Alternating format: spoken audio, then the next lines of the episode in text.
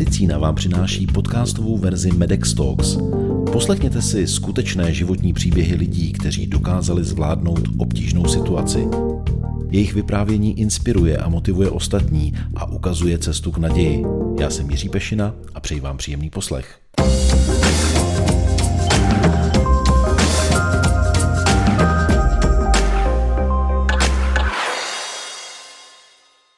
O sportovních výsledcích mého hosta se dozvídáme ve spravodajství. O pikantnostech ze soukromí informuje Bulvár, ale mě bude zajímat úplně něco jiného. Já bych se rád podíval do zdravotního zákulisí bojovníka MMA. V Medex Talks vítám Karlose Vémolu. Děkuji. Zdravím. Zdravím. Karlos, já jsem velmi rád, že jsi přijal pozvání do Medex Talks mezi dvěma tréninky. Ale než se dostaneme k tomu, jak vlastně ty pracuješ se svým tělem a co obnáší taková ta zdravotní stránka bojovníka MMA, tak eh, mě by zajímalo jedna věc. Eh, ty jsi velkým vzorem pro mnoho mladých kluků, následovníků a ví se o tobě, že jsi začínal úplně od nuly, od spoda a dokázal si se vypracovat do pozice, ve které jsi dnes, dokázal si vystoupat na vrchol. Když se nám podíváš zpětně na svoji kariéru za těch mnoho let, kdy se věnuješ profesionálnímu sportu, vrcholovému sportu, jaké jsou takové ty největší předpoklady, vlastnosti, které tě dovedly k tomu, že si to nevzdal, že si pracoval a pracuješ vlastně pořád? Tak eh, ty největší předpoklady a vlastnosti. Jsi říkal, že jsem začínal od nuly a bych asi řekl, že každý sportovec začíná od nuly. A ty vlastnosti se v těch dětech eh, rozvíjejí a já si myslím, že to všechno začíná u toho začátku. Mně se hodně lidí, eh, rodiče ptají, na co mám dát svý dítě, do jakého sportu ho mám dát, aby dělal třeba to, co vy a je lepší, aby začal judem nebo aby začal boxem, on je ještě malý. Já jim vždycky říkám, je důležité, aby začal co nejdřív, co nejdřív, tam není žádný, žádný limit, jestli dítě, podle toho, jak je šikovný, jestli dítěti by měly být dva roky nebo osm let. A nemyslím si, že tam je rozhodující, do jakého sportu ho dáte, ale k jakým lidem ho dáte, jak ho ty lidi vedou, protože moji trenéři v mládí to byli jako mý druhý rodiče. Já jsem je respektoval pomalu víc než učitele. Pro mě ten sport byl víc než škola. Tam jsem se naučil veškerý, veškerý ty kodexy a ty morální vlastnosti, který mám, který mám dodnes. Vlastně nějaký, nějakou zodpovědnost, tu touhu po vítězství, tu cíle, vědomost a to vás naučí jenom ty trenéři. A nemyslím si, že je to o tom sportě, myslím si, že ty rodiče by si měli dát tu práci s tím, aby párkrát na ten trénink zašli a viděli, jak s těmi dětmi ty lidi pracují, protože ne každý to umí předat a umí to vaše dítě vychovat a potom ten sportovec tak, jak začne, tak bude, tak bude pokračovat dál. Pokud nemá ten správný základ, tak se to potom těžko dohání, když to, když to začnete špatně. Pověz mi, co obnáší ty obrovské tréninkové dávky, které absolvuješ, když se připravuješ na, na důležitý zápas, protože, jak jsem řekl, teď jsme mezi dvěma tréninky a už je večerní hodina. Jak vypadá vlastně ta příprava? Co všechno musí tvoje tělo vstřebat? Tak on, každý sportovec to má, eh, to, to má jinak nastavený a já si myslím, že eh, v každém sportě a každý sportovec je to o tom, aby posouval, posouval ty svoje, eh, svoje limity. Já jsi říkal, že já jsem sem přišel mezi dvěma tréninkama, já jsem přišel mezi dvěma večerníma tréninkama, já jsem samozřejmě trénoval ještě dopoledne, já trénuji čtyřfázově. Je to taky z toho důvodu, že já schazuju do váhy kolem 20 kg běžně, jo? třeba až 25 kg schazuju, schazuju, schazuju do váhy, takže to schazování e, e, ještě k tomu to patří a o to to dělá těžší a je to, e, je to nějakých nastavování, abych úplně se nezabíral přímo těm tréninkovým procesem, protože každý, každý sport to má jinak, ale je to o tom lámání těch limitů, který je tě, lidský tělo schopný zvládnout. Před 50 lety byste si nemysleli, že lidi budou běhat stovku pod 10 vteřin. Dneska, dneska je to běžná věc, která před 50 lety nebyla reálná. Takhle je to v každém sportě. Každý, každý sport uh, se posouvá, posouvá za, nějaký, za nějaký hranice. Uh, lidi mi vždycky říkají, vy děláte neuvěřitelně brutální, uh, brutální sport, hodně zranění, musí být, musí být náročné. Já říkám, a já jsem se třeba bavil se Žokem Váňou, říkám, jezdění na koní vám nepřijde, nepřijde tak brutální, ale on má zlomenou každou kost v těle, možná dvakrát. Jo, a, nebo rugbysti, to jsou ve 30 letech invalidní důchodci. A, nebo když někdo jezdí ve formuli, lidi to neberou jako, že to je nebezpečný sport, jako my, že se rveme, ale v té formuli může každou vteřinu ten člověk zemřít. Takže všechny sporty, které děláte na vrcholové úrovni a chcete v nich být nejlepší, tak jsou Eh, tak jsou eh, opravdu vlastně na hranici, na hranici lidských možností a jsou extrémní a ty sportovci musí dojít do obrovských extrémů, protože kdyby do nich nedošli, tak, tak, by, tak by nevyhráli. Žádná velká věc se v životě nikdy nestala, ani ve sportě, ani v běžném životě, když někdo dosáhnul něco velkého, že by potom řekl, to bylo easy, to bylo jednoduchý, to jsem ani nečekal. Vždycky, když v životě chcete něčeho dosáhnout, a je to úplně jedno, jakou disciplínu děláte, já se nerad bavím vždycky jenom o tom svým sportě jako o specifickém sportě, je to u všech sportovců, je to u všeho, co v životě děláte. Pokud v tom chcete být nejlepší, tak musíte jít dál, než ty lidi to dělají před váma. A Karlosi, kdy ty si pochopil, kde je ta hranice limitu svého těla? Nikdy jsem ji nepochopil a nemyslím si, že ji nějaký sportovec někdy pochopí nebo že ji našel. Protože kdyby ji pochopil, tak by nedělali věci, které dělají. A teď se můžeme bavit, já tady můžu vytáhnout plno sportů, to, jak se potápějí, ty potápěči. Já bych dolů. zůstal ale u, u tebe, protože fakt jako tady ty dávky představa, že prostě někdo jede čtyřfázový trénink nebo víc fází, prostě a opravdu je to, je to eh, fyzická makačka, kdybych to řekl. To je, to je představa pro, pro, pro, lidi, pro, pro lidi, který, který to nedělají. Jo? Třeba lidi říkají, jak jsi schopný schodit uh, za večer 13 kilo. Říkám, já jsem schopný schodit za večer 13 kg, protože to o tom, já jsem schopný nastavit tu svoji hlavu. Jo. A to není jenom ve sportě, už třeba v koncertačních táborech, co si to lidské tělo muselo prožít nebo projít a zvládlo to tak eh, schodit 13 kg na večer, já se pak zase můžu najíst, já, zase, eh, já, já to potom zase můžu, můžu přibrat. Samozřejmě, že pokud se na to nepřipravujete, to tělo, na to neučíte a hlavně hlavu, aby to zvládla, kdy v podstatě dva dny v kuse nejíte, nepijete, jenom běháte a jste v sauně, dostáváte ze sebe tu vodu, tak abych to vlastně vysvětlil pro lajka, tak máte jak houbičku na nádobí. Když je mokrá, tak je relativně těžká. Když ji vymáčknete, tak je krásně lehoušká. A pak ji strčíte zpátky do vody a ona je zase zpátky těžká. A tak nějak já se učím pracovat se svým tělem, jako kdyby jojo efekt. Lidi mi říkají, eh, já třeba mám teďka zápas za sedm týdnů a ještě mi chybí 16 kilo. A eh, lidi říkají, proč už s tím jako neděláš něco teď? Tak ono, za prvé to je sedm týdnů, to není zase tak dlouhá doba, za druhé, já když to tělo svoje budu ubíjet teď a budu ho týden po týdnu ničit a budu to schazovat, tak to tělo postupně chřadne.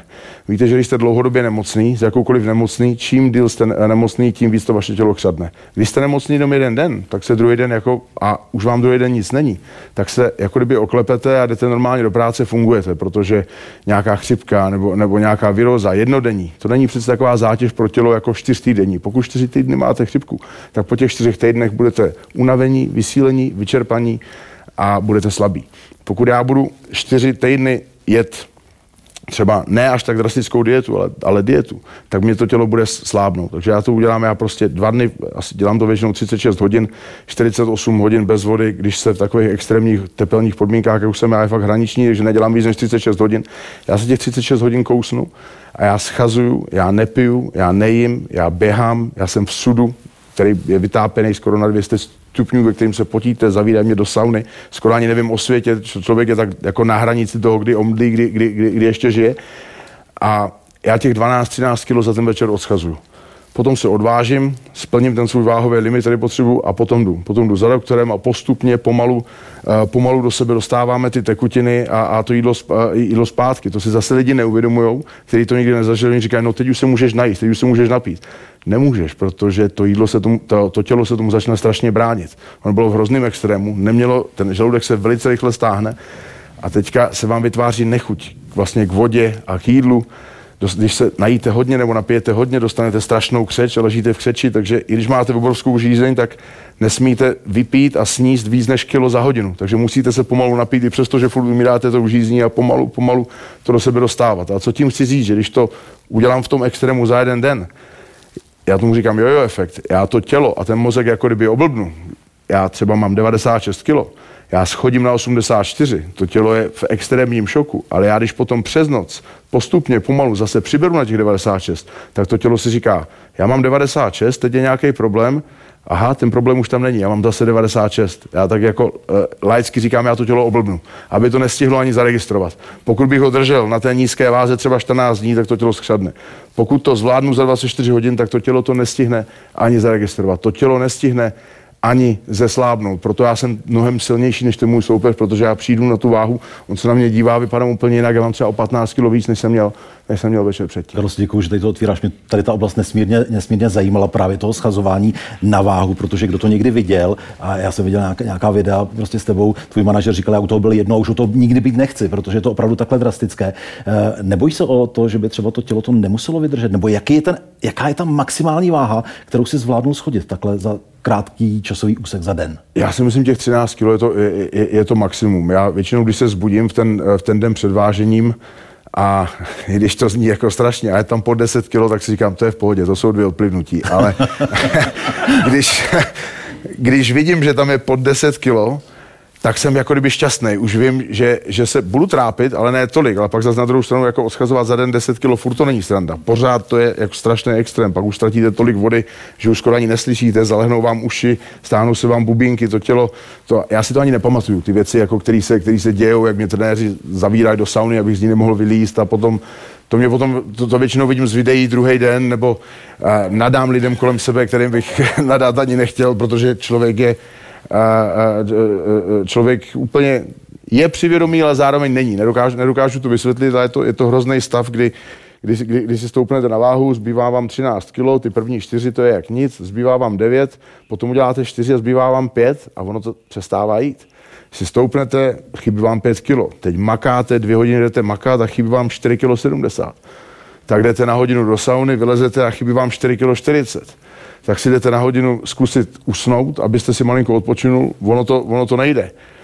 Tak zkusíte spolknout nějaký nakopávač, abyste se nakopnul, ale nemůžete se napít, protože voda je váha. Když vypiju 100, uh, uh, 100 uh, litrů vody, tak to je 100 gramů na váze, takže tu tabletu musím spolknout, aniž bych se napil. To úplně není jednoduché, když máte úplně vyschlo spolknout tu tabletu a tak mě malinko nakopne a zase jdu běhat. A zase běhám třeba 400 gramů a takhle, to, takhle celých těch 36 hodin prostě běhám, běhám do rána až do toho, až do toho, až do toho dne, kdy, kdy se odvážím. Takže v podstatě je důležitý navážit, ale pak to, že člověk druhý den zápasí a má o 10-15 kg víc, to už nikoho to, to už je úplně jedno. A já si ještě tím eh, dělám jako pro sebe takovou věc, kterou já beru jako výhodu. Hodně zápasníků je nervózních před tím zápasem, protože přece jenom je 20 tisíc lidí v Outu aréně, jde tam, jde tam někdo, kdo bude rozbít hlavu a tak je z toho, je z toho nervózní. Říkají, jak ty bojuješ s nervozitou? A já říkám, já na ní nemám čas. A on říká, jak to říkám, já spím. Já když schazuju, když schazujete 13 kg a děláte to 2-3 dny v kuse, tak nejde usnout. To jste tak vysílený, že prostě ležíte, máte otevřený, jste tak, chcete se napít a na nic z něho nemyslíte, jenom na to, že se chcete napít. Tak nejde usnout. Prostě jste vzhůru, jste dva dny vzhůru. No a potom, když už se napiju a když se najím, tak uh, si představte, že já jsem v dietě třeba 12 týdnů, jako v dietě. No a potom tři dny nic nejím a, a, a, a nepiju když v dietě nejste a hodně se někde najíte, dáte si nějaký knedlo vepřo zelo, tak co se vám chce? Chce se vám jít spát. Většinou se, e, se chce jít spát. A teď, když jste dietě třeba 3-4 měsíce a najednou se najíte, tak první co, tak to tělo okamžitě vypne. Takže já mám budík jako miminko, každý dvě hodiny si nastavím budík, abych se malinko najed, napil a zase to tělo vypne a zase spím, zase spím. A já mám večer zápas a trenéři přijdou v 7 na pokoj večer nebo v 8 večer, říkají, za 3 hodiny zápasíš, už bys jako měl jít, kam ještě půl hodinky trenére, ještě mě nech, ještě mě nech chvilku zdřímnout. No a já přijdu rozespalej do té autoareny, kdy už všichni sedějí když všichni v té šatně nervózní, klepou se, já už tady sedím od 4 odpoledne. Říkám, já jsem v 7 stával, no, teď bych se... Karlo, teď... když tam vstupuješ do té auto areny, tisíce lidí, samozřejmě všichni jsou upřený na tebe a na tvého soupeře, jsou tam kamery a tak dál. Ty máš už tu svoji masku Terminátora a vstoupíš do té areny. A teď samozřejmě my to známe z pohledu diváka, ale co se tobě hlav, honí hlavou? Na co ty myslíš? To už je zase o krok dál. Já bych, se, eh, já bych začal u toho, když vstoupím do té auto areny. Tak hmm. kluci, co první dělají, tak oni tam chodí ve 4. Za, nejdřív jdou zápasy v 8 nebo v 9 a 4 hodiny se jakoby rozcvičují, stejně se můžete rozcvičovat 4 hodiny, jakoby rozcvičují, připravují v šatně, klepou tam nervozitu a sedí zavřený v té šatně. Nikdo to nedělá ze zápasníků, já jedinej, já jdu mezi lidi. Já jdu mezi lidi a vždycky mi říká promotor, co tady děláš, běž do té šatny, říkám, a co tam budu dělat? je 8 večer. Já jsem poslední hlavní zápas večera. Já budu zápasit nejdřív v 11.30. To tam mám sedět 3 hodiny a přemýšlet o tom, co se stane, nebo stejně už to neovlivním. Já jdu za lidma a zase nemám čas být nervózní, protože lidi se chtějí vyfotit, přijdou za mnou mladí kluci, mě to těší, že, že, že mě fandějí a tak nějak zabijím ten čas, tak nemám být, ne, nemám být vůbec čas nervózní. Pak si, pak si všimnu, že jdu v 11.30, ono je tři čtvrtě na 11, já ještě nemám zavázaný ruce, takže rychle spěchám, abych si zavázal ruce, abych se, takže nemám čas být nervózní. A pak, když se ptáš na to, když už mám, když už mám uh, uh, tu, ma, tu masku uh, vlastně a už jsem se tou arenou, jenom, jenom když, tam, když tam dojdu, tak plně bych to asi neměl říkat, ale jako popravdě si říkám, že už ho tam někde jako vidím z dálky, tak si říkám, tak těch 13 kilo včera večer, ty tři měsíce diety, to bylo kvůli tobě. To, to, to bylo kvůli tobě. A za chvíli, za chvíli se za náma zavřou dveře a pak už ti nikdo nepomůže. A to je to, na co já myslím, že si najednou promítám to, jak jsem ležel zavřený v té sauně, trenéři mě nechtěli pustit ven. Já teďka zápasím 29. prosince, takže v hlavě budu mít, já s dětma nebudu moc trávit Vánoce, anebo budu s tím, že oni budou jíst bram, řízek, salát a já budu mít na talíři brokolici a perlivou vodu a budu na ně koukat a budu hladovět kvůli němu a pak až tam té aréně bude, tak já si tak jako promítám, že je to všechno kvůli němu. Že všechno, tu vánoční večeři, všechny ty dárky, které já chci těm dětem dát po ten stromeček, tak on mi chtěl sebrat. Protože my bereme dvakrát tolik za vítězství. Já když prohraju, dostanu jenom půlku. A on mi to všechno chce vzít po téhle dřině tak počkejte, až se mnou zavřou, za nám zavřou ty dveře. Tak, takže si to jako jdu užít, že mu to za to všechno jdu vrátit.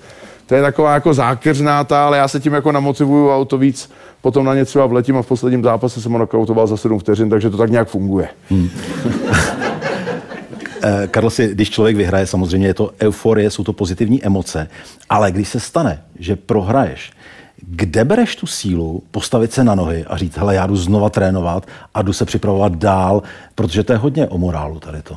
Hele, to, to abych řekl pravdu, nevím a to je možná, kdy, kdy, když se mě lidi ptají na moje dobré a špatné vlastnosti, já říkám, že byste se spíš měli zeptat mýho okolí a ne mě, tak moje vlast, já jsem se nikdy nenaučil prohrávat. Hmm. A možná to je dobře, já jsem se s tím nikdy, uh, nikdy nenaučil jako vyrovnat a já jsem měl, já když jsem prohrál tenkrát v tom zápase století, já jsem s tím tak nepočítal, že mě se zhroutil v tu chvíli svět. Já jsem vůbec nevěděl, co se sebou, co dělat, co s rodinou, taky se mě v tu chvíli rodina rozpadla. On ten, já to úplně nedokážu jako vstřebat a nikdy, nikdy, jsem se, nikdy jsem se to nenaučil. Možná jsem za to vděčný, že jsem uh, od mládí prostě tak strašně chtěl vyhrát, že jdu, že jdu do těchto extrémů, jdu za hranu, že jsem se to nikdy nenaučil. Mě třeba teďka mrzí, já mám, moje dvě děti žijou v Londýně a tam třeba mají nějaký ve škole závod a, a, a já říkám, jak dopad? On, jak jsem dopadl? Mám medaili. Já říkám, jakou? No jako všichni ostatní. My už neběháme na první a na čtvrtý místo, my máme všichni stejně, aby to těm posledním nebylo líto. Co to je za výchovu tohle? Co to je? Já jsem vždycky chtěl být první, jako, jako ve všem. A když to nejde, tak, tak jsem se chtěl zlepšit. A dneska k tomu ten svět jako spěje. Já tu, já tu prohru, prohru těžko, těžko nesu a nikdy, nikdy, jsem se s ní, nikdy jsem se s ní jako nedokázal, nedokázal vyrovnat. Když se tady bavíme o tom, řekněme, zdravotním pozadí, mě vždycky zajímalo, když eh, skončí zápas a teď je člověk zraněný, rozbitý, něco má roztrženého nebo tak, ať už vyhraje nebo prohraje, tak vždycky slyšíme z té televize, teď jede k lékaři. Jak to je, Karlo, si nastavený? Máš nějakého svého doktora nebo, nebo nějaký, nějakou nemocnici, kde to máš předem domluvené? Na, věč, nebo, na většinu, nebo je to na blind? Na většinu věcí jo, ale třeba včera jsem vyfasoval 8 stehů, mám včera zašívaný, eh, zašívaný obočí a takhle, když se to stane večer po tréninku, tak musíte, musíte jet ka, a, a, a, kam je. A vzhledem k tomu, že jsem v té nemocnici celkem často, tak, tak tam mám eh, docela, eh, docela dobrý, dobrý, dobrý známý, takže jako vím, vím kam, se, vím, kam se rozjet. Taky se mě lidi často ptají, jaký jste měl v životě zranění. Já na to nejčastěji odpovídám, abych vám spíš řekl, který jsem neměl. Protože kdybych tady měl vyjmenovat všechno, co jsem měl, od vlastně krční páteře, operace obě kolena, obě ramena, lokty a, ta, a tak dále, to bychom, to bychom tady byli dlouho. Tím, jak zápasím po celém světě, jak zápasím po celém světě, tak, tak jsem se dostal do nemocnice v hodně, v hodně zemích. Musím říct, že i když v Čechách tady jako na to nadáváme, že že jediný, eh, eh, že co máme opravdu dobrý, jak je to zdravotnictví. To můžu potvrdit, byl jsem i dlouho v Londýně, to, to české zdravotnictví je fakt skvělý, ať už, ať už ty sestřičky, lékaři, ta jejich pomoc, jako ta péče v Čechách je skvělá. Máme tady pár vad, jako co jsem zjistil třeba včera, což si myslím, že je takový opravdu komunistický přežitek, kterého se nemůžeme zbavit, a to jsou kartičky pojištěnce.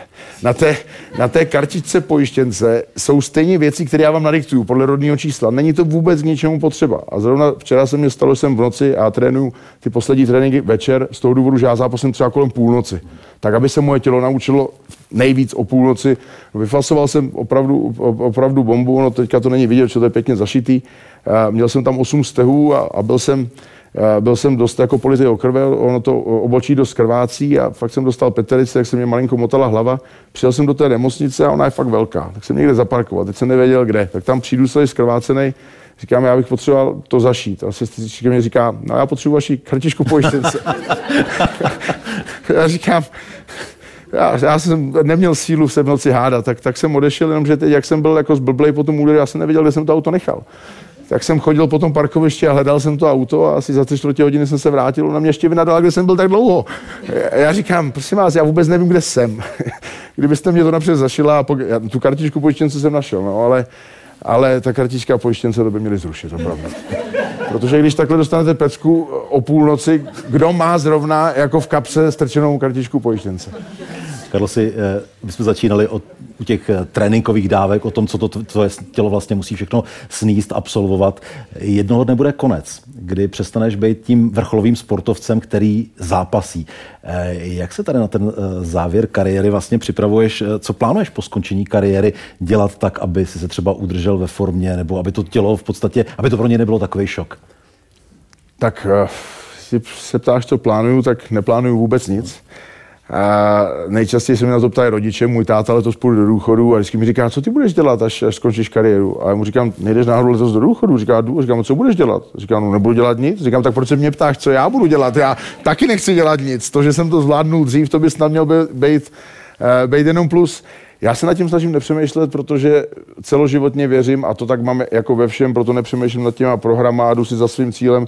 Když přemýšlím, já mám v hlavě plán A v momentě, kdy začnete přemýšlet nad plánem B, tak vás to začne zpomalovat od té cesty k plánu A. Takže já žiju život taky, takový, jaký je. Tím, čím jsem si v životě prošel, taky nikde není napsaný, že tady budu zítra. Takže co bude za rok nebo za půl roku, já to opravdu neplánuju. Já žiju život a, a úplně, uh, úplně naplno, jako, jako kdyby každý den byl poslední a tak si myslím, že by měl žít jako každý člověk, protože fakt nikdy nevíme, ne, ne, nevíme, kdy to přijde. Já se snažím život užívat, užívat si dětí, užívat si zvířat, užívat si, užívat si všeho. Jestli, co přijde po konci kariéry, on ten konec kariéry uh, přijde možná celkem brzo. Oni o mě teďka natáčejí komunik, uh, dokumentární film a jmenuje se to Carlos Život v extrému. A můj život je v extrému. Já kolem sebe mám extrémní věci a dělám, dělám extrémní věci. A fakt nepřemýšlím o tom, co budu dělat potom, nechci. Já jsem totiž, uh, než jsem přešel, než jsem začal být profesionální zápasník, tak jsem předtím dělal 15 let, jak já říkám, na dveřích. Byl jsem, byl jsem security a hlídal jsem různý lidi a hlídal jsem v klubech. A já jsem si to bez té práce v životě nedokázal uh, představit. Já jsem najednou byl mladý kluk, který se dostal celkem do vysokých pozic, hlídal známý lidi, slavný lidi, vydělával hodně peněz a strašně mě to bavilo. Já bych tam chodil zadarmo do té práce. Já jsem byl v těch nejlepších londýnských klubech, hlídal jsem lidi jako je Melby, 50 Cent, Michael Jordan, objížděl jsem eh, a mě to tak strašně bavilo, že já jsem jednou dostal, já jsem hlídal na dveřích každý večer a to jsou dlouhé hodiny a hodně práce a hodně problémů a polámané ruce. A jednou jsem dostal vlastně takový uh, amerického sponzora, který říkal, my vás budeme sponzorovat, ale chceme, abyste se stal profit sportovec, takže přestaňte dělat tu práci, kterou děláte večer. A já říkám, no tak to je super, já nemusím pracovat, to je paráda. A první tři dny sedím doma a říkám, co já budu dělat? Já jsem nikdy, já jsem pět let neměl dovolenou, já jsem nikdy jako doma nebyl. Teď jsem zjistil, že všichni moji kamarádi jsou v práci, všichni moji známí buď dělají v těch barech, nebo v těch klubech, nebo já jsem vůbec nevěděl, nevěděl co ze sebou. A tenkrát jsem do, do té práce začal chodit tajně, jenom za klukama a říkám, nechte mě tady stát s váma, abych nemusel být doma, protože já jsem si ten život bez toho nedokázal, nedokázal představit. Teď, když se na to dívám zpětně, když jdu po Praze, po těch nočních klubech, jak tam ty opilci nadávají na ty vyhazovače, tak si říkám, já bych to nedělal za žádný peníze, na to, tak abych tam šel zadarmo, já už bych tam nikdy nešel. Teď si nedokážu ten svůj život bez toho sportu představit, ale možná, že když jsem pořád v dietě, nemůžu nic jíst, nemůžu nic pít, že, že mi třeba potom bude krásně. Uvidíme. Tvoje kariéra každopádně nekončí, máš před sebou ještě několik důležitých zápasů a já ti držím palce, ať to dopadne na jedničku. Děkuji, děkuji za Carlos Vémola v Medextop. Děkuji, děkuji.